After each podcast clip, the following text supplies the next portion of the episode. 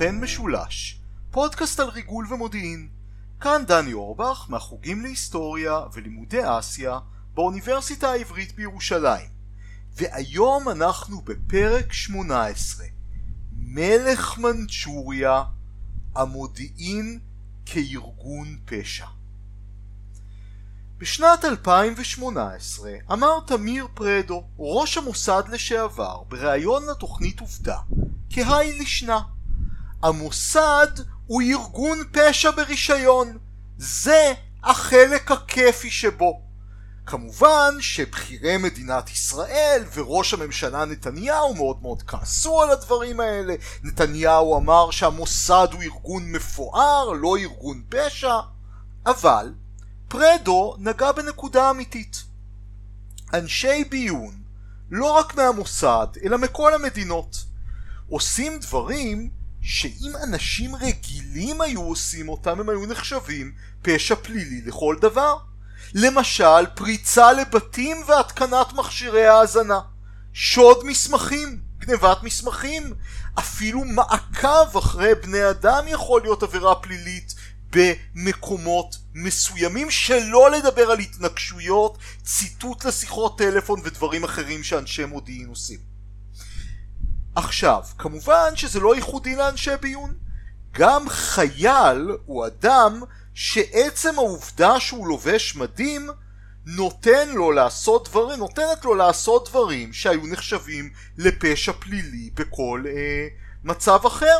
רצח למשל, הרג אדם אחר בכוונה נחשב לרצח. חייל בזמן מלחמה מורשה להרוג אנשים אחרים בגלל שהוא לובש מדים. שוטר מורשה לעצור בני אדם כחוק, אבל אם אני אעצור מישהו ברחוב, זה ייחשב לחטיפה. הדוגמאות האלה ברורות.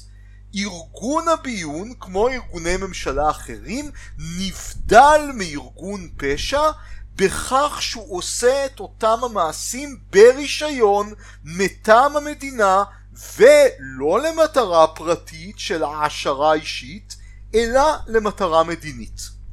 אבל אנחנו ראינו בדיון שלנו במהלך הפרקים הקודמים איך ארגוני המודיעין היפני הפכו להיות דומים יותר ויותר לארגוני פשע ככל שהשנים חלפו. ואנחנו עמדנו על התהליך הזה במספר שלבים. ראשית כל ראינו איך המודיעין היפני נסמך על הרפתקנים ופושעים שפעלו בסין בעיקר כי היה חסר לו כוח אדם וכדי לשמור על מרחב הכחשה.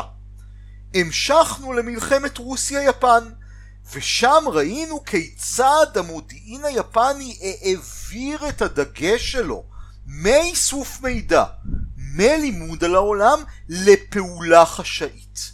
ניסיון לשנות את העולם לטובתה של יפן על ידי מעורבות בתככים פוליטיים ומימון מהפכנים ופעולות חשאיות דומות. ועמדנו על האופן שכמו במקרה של ה-CAA שאנחנו דיברנו עליו בפרקים שלפני, הדגש על פעולה חשאית עיוות את המוקד של המודיעין היפני ופגע באובייקטיביות של איסוף המידע והערכת המידע שלו למעשה בכל שלבי מעגל המודיעין. בפרקים האחרונים על תנועות העצמאות המנצ'וריות ראינו בפרוטרוט איך שיתוף הפעולה בין קצינים לבין הרפתקנים הוליד סדרה של מזימות פוליטיות הזויות בסין. מזימות שלא רק נכשלו כישלון חרוץ והזיקו ליפן, אלא לפחות באופן חלקי התבצעו בכלל באופן עצמאי מהממשלה ואפילו הממשלה לא אישרה אותם. כלומר המודיעין היפני ובעלי בריתו, ההרפתקנים והפושעים, הפכו לגולם שקם על יוצרו. ובעוד השנים חולפות, ואנחנו מגיעים לשנות ה-20 של המאה ה-20, חלה תופעה מפחידה נוספת. קציני המודיעין שהסתובבו עם הרפתקנים חיו עם הרפתקנים, עבדו עם פושעים, עשו עסקים עם פושעים, הפכו בהדרגה לפושעים בעצמם. וארגוני המודיעין היפני הפכו במידה רבה לארגונים של פשע פלילי. עכשיו, לא רק שהתהליך הזה השחית את השירות החשאי היפני עד היסוד, אלא שקציני המודיעין אימצו את תכונות האופי של ההרפתקנים. חוסר צייתנות מוחלט למי שמעליהם, אמונה שהם גיבורים שפועלים בשטח ומותר להם לסחוף את יפן גם לכיוונים שהמטה הכללי והממשלה לא רוצים בהם ובאופן כללי מנטליות של שיכורים, של פושעים, של אנשים פזיזים שלא עובדים על ידי תהליך מודיעיני מסודר ובירוקרטי אלא באמצעות רגש ואינטואיציה. למעשה ההרפתקנים עצמם אחרי 1916 מתחילים להפוך יותר ויותר לגורם משני בזירה. המודיעין היפני כבר יותר מפותח, יש לו כבר הרבה יותר קצינים בסין, יש לו יכולת לפעול באופן עצמאי, אבל אנשי המודיעין הופכים בעצמם להרפתקנים ולפושעים. ואת האופן שבו שירות המודיעין היפני, שירות הביון היפני, מנגנון השירות המיוחד, וכן מנגנוני המודיעין הצבאי, הפכו לארגוני פשע, את האופן הזה אנחנו נראה בסדרת מזימות מוזרות והזויות, אפילו יותר מאלה שדיברנו עליהם קודם, שהתרחשו בשטח השליטה היפני במנצ'וריה בסוף שנות ה-20 ותחילת שנות ה-30. אנחנו נראה איך המודיעין היפני הפך לא רק לארגון רצח מנוהל באופן פרטי, לא רק לארגון פשע מושחת, אלא גם לגוף שלא היסס למרוד נגד הממשלה ואפילו לנסות לרצוח את ראשי המדינה ולתפוס את השלטון במדינה.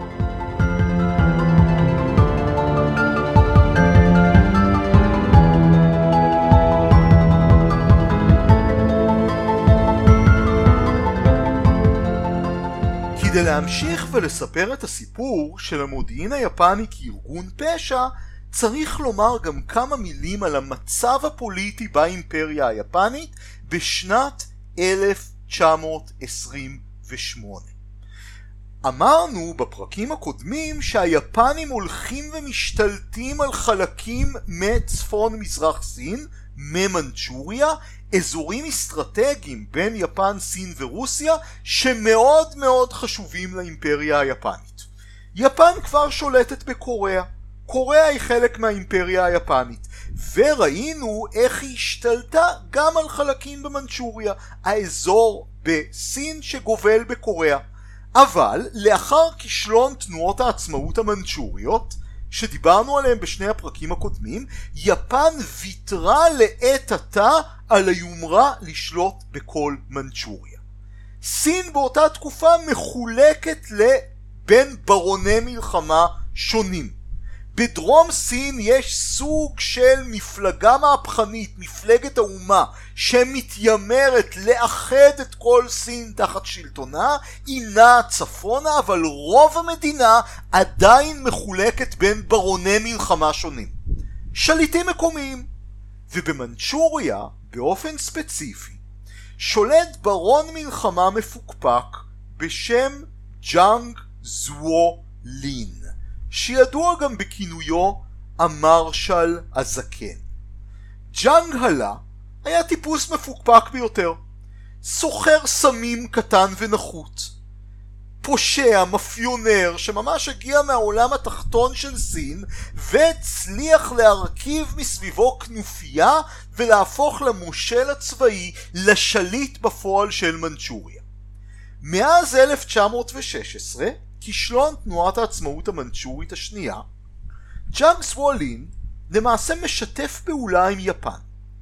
הוא שולט על רוב השטח של מנצ'וריה, מנהל את האוכלוסייה הסינית, מונע מגורמים עוינים ליפן להיכנס לשם, ונותן ליפן יותר ויותר זכויות וזיכיונות זיכיונות במנצ'וריה.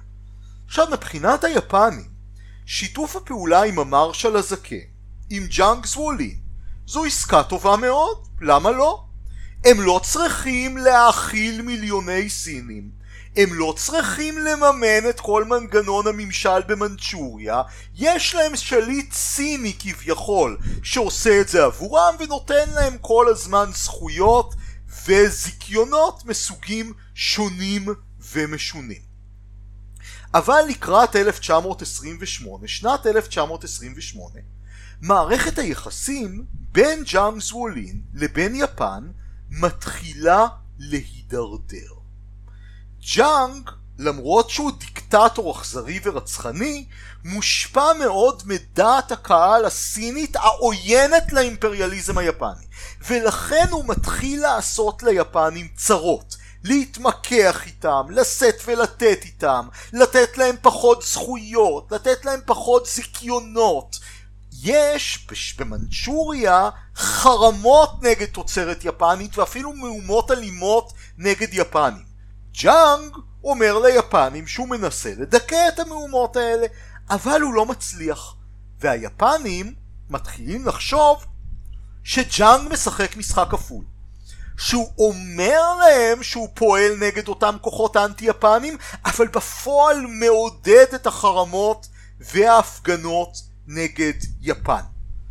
הכי מסוכן מבחינת היפנים זה שג'אנג מפסיק לחשוב על עצמו רק כשליט מקומי במנצ'וריה ומתחיל לחשוב על עצמו כשליט לאומי שיאחד את כל סין תחת שלטונו. דבר ראשון, כל שליט לאומי בסין רע ליפנים. האימפריאליזם היפני בסין תמיד משחק על הפרד ומשול. אבל הסכנה פה היא הרבה יותר מיידית וברורה. ג'אנג יוצא להילחם מדרום למנצ'וריה בכוחות מפלגת האומה. ליפן ברור שהוא יפסיד, ואז הוא יותר חלש ממפלגת האומה, ואז השלטון שלו במנצ'וריה יתמוטט, יהיה כאוס במנצ'וריה, ואז אף אחד לא ירסן את ההמון הסיני שיתנפל וירצח את היפנים במנצ'וריה. כך יפן חושבת. מבחינת ראש ממשלת יפן, גנרל טנאקה גיצ'י, התרחיש הטוב ביותר זה שג'אנג יישאר במנצ'וריה, תחת כידונים יפנים, לא ינסה לאחד את סין תחת שלטונו, לא יסתבך במלחמות מיותרות, אלא יישאר נאמן ליפן תחת חסות יפנית. ראש הממשלה טנאקה גיצ'י, אולי השם הזה קצת מוכר לכם, מהפרקים הקודמים. כשדיברנו על תנועות העצמאות המנצ'וריות, בעיקר תנועת העצמאות המנצ'ורית השנייה, ב-1916, אולי אתם זוכרים שבאותה תקופה גנרל טנאקה היה סגן הרמטכ"ל. הממונה על מודיעין ופעולה חשאית ואדם עם קשרים הדוקים מאוד עם ההרפתקנים וקציני הביון עם הקומפלקס הצבאי ההרפתקני. אבל עכשיו גנרל טנאקה הוא כבר ראש ממשלה. 12 שנים אחר כך שנת 1928. ויש לו כבר פרספקטיבה הרבה יותר רחבה. ההרפתקנים, קציני הביון, אנשי הצבא מפצירים בו תן לנו לחסל את ג'אנג זוולין שמתחיל לעשות צרות ולשים במנצ'וריה שליט בובה יותר צייתן או אפילו יותר טוב בוא נכבוש את כל מנצ'וריה אמרתי לכם כבר שהמודיעין היפני ואנשי הקומפלקס הצבאי הרפתקני הם תמיד הגורם הקיצוני, הניצי והאימפריאליסטי ביותר בזירה מסיבות שכבר עמדנו עליהן בפרקים הקודמים. אבל גנרל טנאקה כראש ממשלה הוא יותר זהיר והוא לא רוצה להיפטר מג'אנג זוולין. אתם יודעים, לפעמים עדיף לשתף פעולה עם השטן שאנחנו מכירים ולא להסתכן באיזה מצב חדש שמי יודע מה יקרה בו. ולכן לקראת יוני 1928 גנרל טנאקה מפעיל לחץ הולך וכבד על ג'אנג זוולין תחזור למנצ'וריה, תפסיק את המלחמות המטופשות שלך ותחזור לעבוד איתנו עם היפנים. לקראת הימים הראשונים של יוני 1928 ג'אנג זוולין נכנע ללחץ, עוזב את שדה הקרב, מקפל את הכוחות שלו וחוזר ברכבת למנצ'וריה במטרה להיענות לכל הדרישות היפניות. ולהיות שליט הבובה שהוא היה מטעם היפנים במנצ'וריה לפני שהוא התחיל לתפוס גובה. אבל בדיוק כשג'אנג זוולין נמצא בדרך למנצ'וריה הרכבת שלו מתפוצצת והוא נהרג. מי שהתנקשו בו היו קציני מודיעין יפנים בראשותו של קולונל קומוטו דייסקו שפעלו כהרפתקנים בניגוד לעמדת הממשלה והחריבו את המדיניות של ראש הממשלה טנאקה, מדיניות שהתבססה על שיתוף פעולה עם ג'אנג זוולין בדיוק כשהיא עמדה להצליח. אני חוזר. ראש ממשלת יפן הצליח לשכנע את ג'אנג זוולין, המרשל הזקן, לחזור להיות שליט בובה נאמן ליפנים במנצ'וריה, ובדיוק באותו הרגע קציני ביון יפנים, בלי לשאול את ראש הממשלה, רצחו את ג'אנג זוולין. מכאן שהם הפסיקו להיות ארגון פשע ברישיון, והתחילו להיות רוצחים ללא רישיון.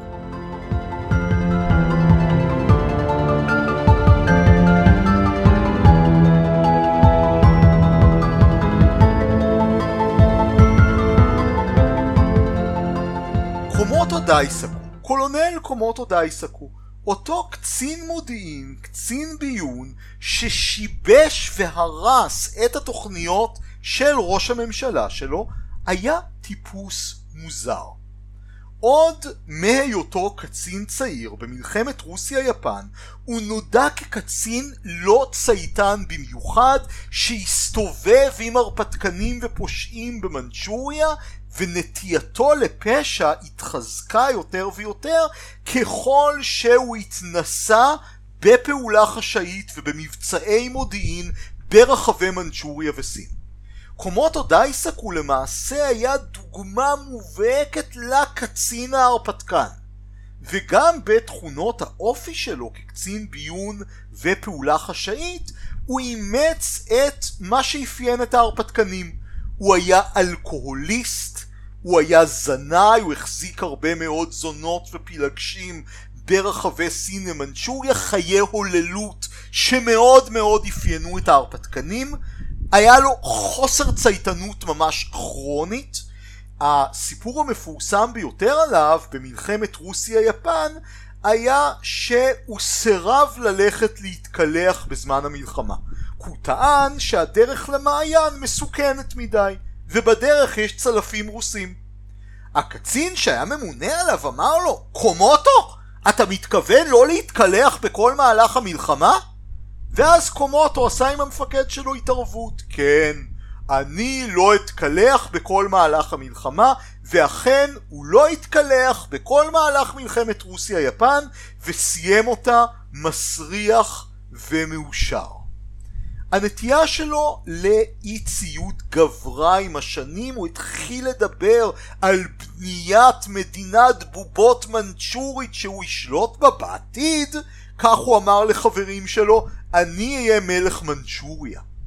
שימו לב, קצין מודיעין יפני ומומחה למבצעים חשאיים שכל כך מגלומן לקרוא לעצמו מלך מנצ'וריה, זה בוודאי בן אדם שיעשה צרות בעתיד.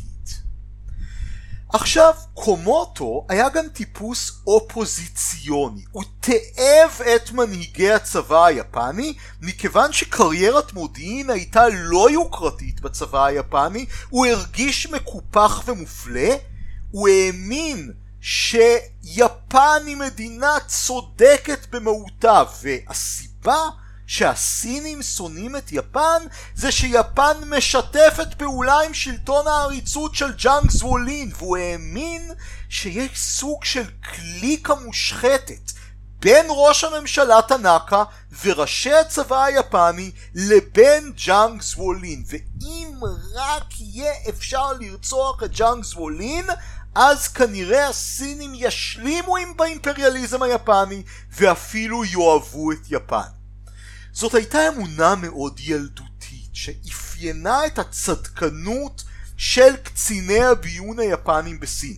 קומוטו לא היה מודע למורכבות של מדיניות ראש הממשלה טנאקה וגם לא היה אכפת לו. אנשים כמוהו בקומפלקס הצבאי הרפתקני היו רגילים לפעול כהרפתקנים. היינו, לפעול לבד בלי לשאול את הממונים עליהם. אני מצטט ממכתב שקומודו כתב בשנת 1927 אחרי שלדבריו הייתה לו התגלות אלוהית בהר נירי מקום שבו היה קרב מאוד חשוב במלחמת רוסיה-יפן. הוא טען שרוחות הגיבורים היפנים שמתו נגלו אליו ונתנו לו מפת דרכים איך לפתור את הבעיה של מנצ'וריה אני מצטט מהמכתב תראו שתכף נקרא את המכתב, את התסכול של קומוטו ואת השנאה שלו לממונים עליו. באשר לי, לא מעריכים אותי יותר מדי ברמות העליונות של הצבא, אבל לא אכפת לי. אין צורך להידבק למשרות הצבאיות האהובות עלינו, ואפשר לחפש תעסוקה גם במקומות אחרים. הסיבה מאחורי ההתנהגות העריצה של הסינים במנצ'וריה היא הברית בין ממשלתו של ג'אנג סוולין המרשל הזקן לבין הקליקות הצבאיות היפניות וזה נורא. שימו לב מה קומוטו, מה קומוטו אומר פה אין צורך שאני אציית לגנרל טנאקה ראש ממשלת יפן מכיוון שהמפקדים שלי וראש הממשלה בראשם הם בקליקה מושחתת עם ג'אנג זוולין נגד האינטרסים של יפן ושל סין כאחד. אני חוזר לצטט מהמכתב. אף אחד לא יוכל לפתור את הבעיה של מנצ'וריה על ידי טיעונים הגיוניים. רק כוח יעזור. ויש להקפיד לבחור את הסיבה הנכונה ואת דגל הקרב הנכון כשנעשה זאת. הפעם ברגע שתגיע פרובוקציה ולו הקטנה ביותר, יש להנחית על ג'אנג זוולין מכת מחץ. האם לא כדאי שג'אנג זוולין ואדם אחד או שניים ימותו בדרך? הפעם אני אעשה את זה. גם אם ינסו לעצור אותי, אעשה את זה בכל מחיר. התוכנית שלי לנקות את מנצ'וריה ומונגוליה הפנימית בנהרות של דם זה הפתרון היסודי לבעיה. קומוטו החליט להתנקש בג'אנגס וולין. הבעיה היא, כפי שהוא גילה בראשית שנת 1928, שהוא לא היה היחיד שניסה לעשות את זה.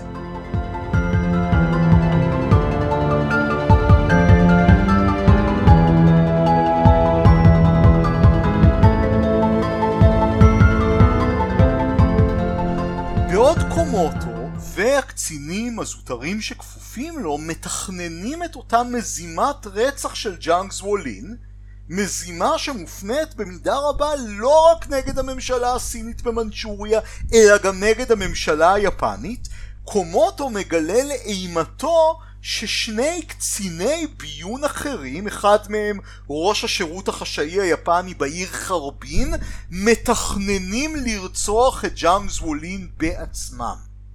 וכאן מתחילה סוג של תחרות הזויה. קומוטו, שחושב כאמור לא כמו קצין אלא כמו הרפתקן, רוצה שהתהילה של חיסול ג'אנג זוולין תהיה שלו ורק שלו. ולכן הוא מפעיל שוטרים צבאיים ומרגלים כדי לסכל את שתי מזימות ההתנגשות האחרות. אני מספר לכם את הסיפור הזה כדי להראות לכם שהביון היפני הוא כל כך לא ריכוזי שהוא פועל כהידרה רב ראשית, הידרה רב ראשית שהראשים השונים של ההידרה נושכים לא רק כל קורבן שנמצא בסביבה אלא גם אחד את השני. לאחר שקומוטו מכשיל את שתי המזימות החלופיות הוא פונה לתוכנית ההתנגשות עצמה.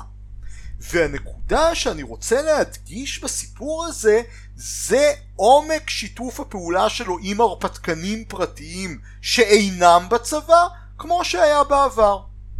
קומוטו יוצר קשר עם סרסור יפני שפועל במנצ'וריה. הסרסור היפני פונה לסרסור סיני ואומר לו תשיג לי ארבעה סינים שמיותרים בעולם הזה. הסרסור הסיני משיג ארבעה מכורים לסמים. כנופיית הרפתקנים יפנים לוקחת את אותם מכורים, אומרת להם שהם הולכים למבצע חשאי של המודיעין היפני, מלבישים אותם במדים סינים, מביאים אותם לאזור נטוש במסילת רכבת. מכניסים להם לכיס מכתבים שהם לא קראו. ובמכתבים האלה כתוב אנחנו לוחמי גרילה סינים של מפלגת האומה המהפכנית שרצחנו את ג'אנג זוו לין. לאחר מכן החיילים היפנים של קומוטו מחסלים אותם עם כידונים, אחד מהם מצליח לברוח, מחסלים את השאר וזורקים את הגופות שלהם על מסילת הרכבת. המטרה היא שלאחר ההתנקשות בג'אנג זוולין יהיה לקומוטו שעירים לעזאזל. גרילה סינית ביצעה את זה. ואם יתברר שלא גרילה סינית ביצעה את זה, אז נאמר שהרפתקנים ביצעו את זה. אנחנו רואים פה את אותה מערכת הכחשה שאפיינה את שיתוף הפעולה של הצבא היפני עם הרפתקנים מאז ומעולם, ודיברנו עליה רבות בפרקים הקודמים. המזימה מגיעה לשיאה ברביעי ביוני 1928. הקושרים וקומוטו בראשם יודעים שג'אנג זוולין עומד לעבור עם הרכבת שלו מתחת לגשר רכבת ששייך ליפנים ועל גשר הרכבת הזאת הם שמים חומרי נפץ חזקים במיוחד מרגלים של קומוטו כאמור הוא שולט בשירות הביון היפני לאורך כל הדרך מדווחים לו בזמן אמת היכן נמצאת הרכבת של ג'אנג בכל רגע ורגע. כשברביעי ביוני 1928, בשעת בוקר מוקדמת, הרכבת של ג'אנג זוולין, שליט מנצ'וריה, עוברת מתחת למסילה, הקושרים לוחצים על ידית, חומר הנפץ מופעל, הגשר מתמוטט על הרכבת של ג'אנג, ושליט מנצ'וריה נהרג. ראש ממשלת יפן, גנרל טנאקה גיצ'י זועם! קומוטו והחברים שלו הרסו לו את כל מדיניות החוץ! כשטנאקה שומע את זה הוא דופק על השולחן ואומר לעזאזל הם הרסו לי הכל! הילדים האלה לא מבינים את נפש הוריהם. וגנרל טנאקה מחליט להעניש את קומוטו דייסקו בכזה עונש שיחזיר את שירות הביון לתלם ויחזיר את המשמעת הצבאית ואולי יעקור את הרוח ההרפתקנית הארורה הזאת שטנאקה עצמו בהיותו סגן הרמטכ"ל 12 שנים קודם שיתף איתה פעולה יפה מאוד אבל עכשיו כראש ממשלה הוא מעוניין למגר אותה. טנאקה הולך לקיסר הצעיר הירוהיטו מספר לו על העניין והירואיטו אומר לך בכוחך זה תעניש את קומוטו ותחזיר את המשמעת לצבא. אבל ראש הממשלה טנאקה מגלה לאימתו שאף אחד לא תומך בו. הצבא ובמיוחד שירותי המודיעין והביון כל כך שקועים באי ציות אנדמי ובשיתוף פעולה עם הרפתקנים שכולם יודעים שאם קומוטו ייענש ככל הנראה יחשפו את הפשעים של כולם. טנאקה, ראש הממשלה, מוצא את עצמו מבודד גם בממשלה וגם בצבא. הקומפלקס הצבאי הרפתקני מפעיל את כל הכוח שלו ואת כל הקשרים שלו עם פוליטיקאים כדי למנוע חקירה אפקטיבית בעניין המזימה של קומוטו, בסופו של דבר ראש הממשלה טנאקה שמבין שלמרות תמיכת הקיסר הוא לא יכול לעשות דבר מתפטר ומת מדיכאון זמן קצר לאחר מכן. אנשי המודיעין המרדנים והפושעים לא נענשו, ובקרוב הממשלה היפנית תבין שמזימות הרצח של אותו ארגון פשע בלי רישיון אולי התחילו במנהיגים סינים, אבל בקרוב מאוד הם יגיעו גם למנהיגים יפנים.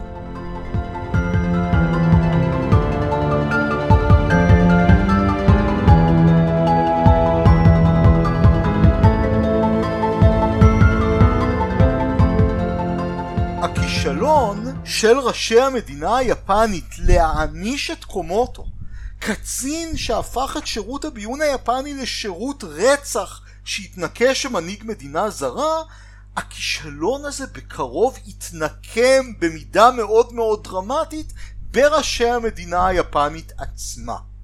והמעבר הזה מאלימות כלפי מנהיגים זרים לאלימות כלפי מנהיגים יפנים, את המעבר הזה היה אפשר לחוש כבר אם מישהו קרא את הערכת המודיעין הלאומית של אביב 1930.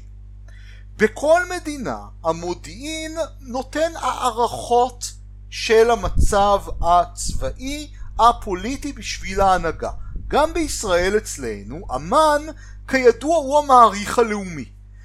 ביפן לעומת זאת הערכות המודיעין של מחלקה 2, מחלקת מודיעין של המטה הכללי, היו זמינות אך ורק לממשלת יפן, למפקדי הצבא היפני, ולא היו זמינות לממשלה. כלומר, הערכת המודיעין נחשבה כסוד צבאי, כעניין פנימי של הממשלה, של הצבא היפני, שאפילו לראש הממשלה אין ולא יכולה להיות גישה אליו, ומסיבה טובה. מפני שהמסמכים האלה של הערכת המודיעין הפכו להיות קיצוניים וחתרניים יותר ויותר. בהערכת המודיעין של אביב 1930 מפקד מחלקת מודיעין, מה שמקביל לראש אמ"ן בישראל, גנרל טטקאווה יושיצוגו, כותב במפורש שאם הממשלה היפנית לא תכבוש את מנצ'וריה, הצבא צריך לעשות זאת במקומה. ובשקט הוא מורה לכמה מקציני המודיעין שלו להכין תוכנית לטיהורה של הפוליטיקה היפנית משחיתות. כלומר, תוכנית להפיכה צבאית. המודיעין היפני הופך לגורם שמאיים על השלטון. כמה מפקודיו של טטקאווה בראשות ראש הדסק הרוסי במחלקת מודיעין, קולונל השימוטו קינגו, מקימים ארגון טרור צבאי שנקרא אגודת פרחי הדובדבן, ביפנית סאקורה קאי.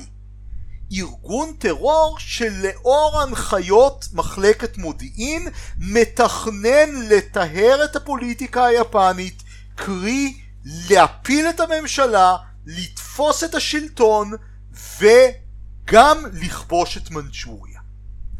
הניסיון הראשון שלהם לעשות את זה במרץ 1931 נכשל כישלון חרוץ. מחלקת מודיעין ואנשיה מנסים לשתף פעולה עם כל מיני פוליטיקאים מהימין הקיצוני שמסתברים כמאוד לא אמינים ולא יעילים ובמיוחד הם תלויים עדיין בהסכמתו של שר הצבא ומנסים לשתף אותו בהפיכה. אבל ברגע האחרון שר הצבא חוטף רגליים קרות ומורה לבטל את ההפיכה ואכן ההפיכה הזאת שנקראת תקרית מרץ כי התרחשה במרץ 1931, ההפיכה הזאת מתבטלת. באותו הזמן, קציני מודיעין אחרים וקצינים קרביים במנצ'וריה מחליטים לכבוש את השטח בניגוד לעמדתה של הממשלה המתונה ביפן.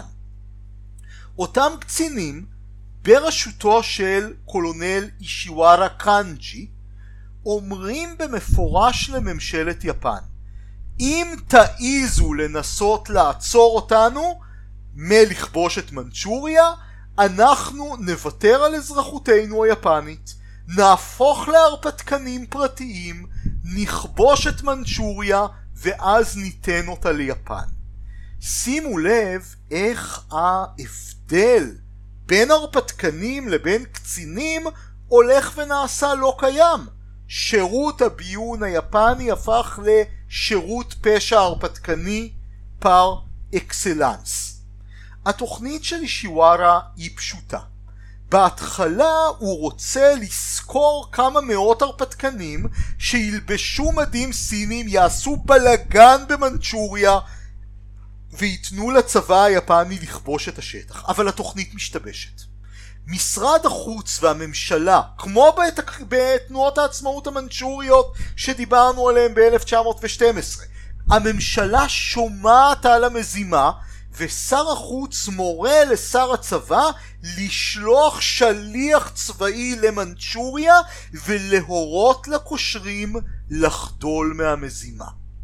השליח שהממשלה שולחת לעצור את הקושרים הוא לא אחר מגנרל טטקאווה יושיצוגו מיודענו, ראש מחלקת מודיעין, שרק זמן קצר קודם לכן תכנן הפיכה בעצמו נגד הממשלה.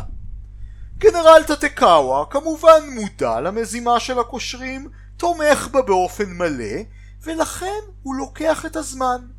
במקום לטוס למנצ'וריה, הוא לוקח אה, אונייה לקוריאה, ומשם הוא לוקח רכבת, וכשהוא מגיע למנצ'וריה הוא עייף, ומסדרים לו לבלות את הלילה עם מארחת, ובינתיים אגודת הדובדבן, אותו ארגון הטרור הצבאי בטוקיו, שולח הודעה לקושרים במנצ'וריה תפעלו מהר לפני שגנרל טטקאווה מגיע. אישיווארה, ראש הקושרים במנצ'וריה, מחליט שאין לו זמן להתעסק עם הרפתקנים, והוא חייב לפעול מהר באמצעות קצינים. קציני מודיעין וקצינים קרביים יפנים מניחים פצצה קטנה על מסילת הרכבת היפנית במנצ'וריה. הפצצה הזאת מתפוצצת זמן קצר לפני שרכבת עוברת, היא לא באמת גורמת נזק, הרכבת עוברת על המסילה בלי בעיה, אבל הקושרים במנצ'וריה, הצבא היפני במנצ'וריה, מאשימים טרוריסטים סינים בפעולה, ומנצלים את ההזדמנות לכבוש את מנצ'וריה עבור יפן. הממשלה שמבינה שהיא לא מסוגלת להשתלט לא על שירותי המודיעין שלה ולא על הצבא מוציאה כל הזמן פקודות לצבא להפסיק את ניסיון ההשתלטות במנצ'וריה והצבא היפני במנצ'וריה פשוט מתעלם מהפקודות האלה. אפילו שהרמטכ"ל שולח לצבא היפני במנצ'וריה פקודה להפסיק, הקצינים הרפתקנים במנצ'וריה מתעלמים ממנה. בינתיים בטוקיו, אותו ארגון טרור צבאי, אגודת הדובדבן, מחליט לחזק את המזימה במנצ'וריה על ידי רצח הממשלה כולה. אגודת פרחי הדובדבן מכינה חוליות רצח שבאוקטובר 1931 אמורות לחסל את כל שרי הממשלה ולהשתלט על המדינה. תוכנית אחרת זה להשמיד את מטה הממשלה בזמן ישיבה באמצעות מטוס ימי, באמצעות הפצצה. התוכנית הזאת נכשלת. חברי אגודת הדובדבן מתגלים זמן קצר לפני הקשר, נעצרים על ידי המשטרה הצבאית, אבל כמו במקרה של קומוטו, לא מקבלים שום עונש, דבר שכמובן מעודד קושרים צבאיים ואנשי מודיעין לא צייתנים והרפתקנים להמשיך לזמום נגד הממשלה גם בעתיד. במנצ'וריה ממשלת יפן המתונה יחסית לא מצליחה לעצור את הצבא מלכבוש את מנצ'וריה ומתפטרת. הממשלות שבאות אחר כך עושות מה שהצבא אומר להן לעשות ויפן בחסות אותם קציני מודיעין לא צייתנים שאימצו דפוסי פעולה של הרפתקנים כך מנצ'וריה נכבשת על ידי הצבא ללא אישור הממשלה. תקרית שנודע לימים כתקרית מנצ'וריה. כלומר, שיתוף הפעולה של הצבא היפני עם הרפתקנים הפך את קציני המודיעין להרפתקנים וביחד עם הנטייה ההולכת וגוברת לפעולה חשאית למעשה הטה את מדיניות החוץ היפנית לכיוון אימפריאליזם לא מרוסן. הצבא ובראשו קציני המודיעין וההרפתקנים גררו את היפנים ליותר ויותר התפשטות בסין גם נגד עמדתה של הממשלה. לסיום הפרק הזה אני רוצה גם לומר שההתמקדות של המודיעין היפני במזימות פוליטיות ופעולות חשאיות מהסוג שדיברנו עליהם עכשיו הרסו ועיוותו את הפוקוס המרכזי של כל ארגון מודיעין שהוא לאסוף מידע על האויב. כשיפן יוצאת למלחמה גדולה נגד סין ביולי 1937 הצבא היפני מגלה לאימתו שהמודיעין שלו על סין מאוד לקוי ולכן יפן ממעיטה בערך הכוחות הסינים, בטוחה שהיא תנצח את סין במהירות, אבל זה לא קורה. והסיבה שזה לא קורה, שאותם קציני ביון, כביכול המומחים היפנים לסין, למעשה לא מבינים הרבה בסין. הם רגילים למזימות והתנגשויות ושיתוף פעולה עם ארגוני פשע וברוני מלחמה סינים באיסוף מודיעין צבאי הם הרבה פחות מבינים. המומחים הצבאיים לסין הם צדקנים. הם מזלזלים בסינים ובכוח העמידה שלהם.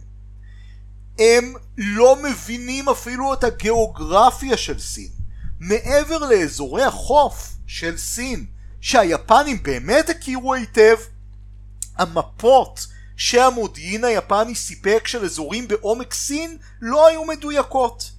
קציני המודיעין היו כל כך עסוקים בתככים פוליטיים ופעולה חשאית עד שהם הזניחו מודיעין צבאי חיוני.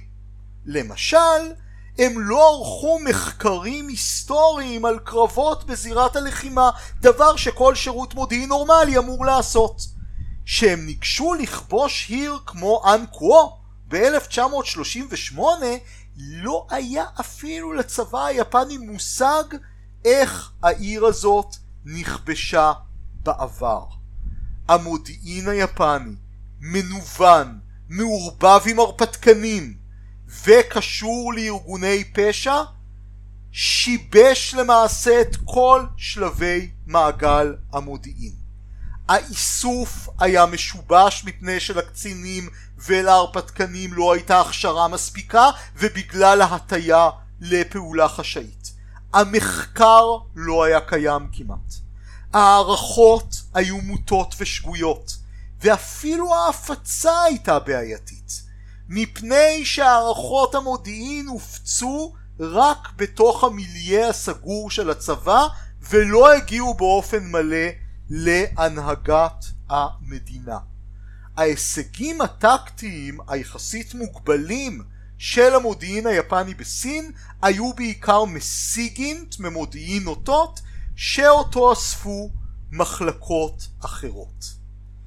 אבל הדבר הגרוע מכל היה שהמודיעין היפני באמצעות אותן הערכות מוטות ובהשפעת ההרפתקנים וגורמי הפשע הטה את יפן למה שנקרא התפשטות יתר אימפריאלית. התפשטות בסין מעבר ליכולותיה. וכך יפן, שבגלל אותו המודיעין הלקוי, הייתה בטוחה שתנצח את סין במהירות, נגררה למלחמה ארוכה ואינסופית בסין. מלחמה שבסופו של דבר הובילה אותה לאסון של מלחמת העולם השנייה. האזנתם לסוכן משולש, פודקאסט על מודיעין וריגול. כאן דני אורבך מהחוגים להיסטוריה ולימודי אסיה באוניברסיטה העברית. להתראות בפרק הבא.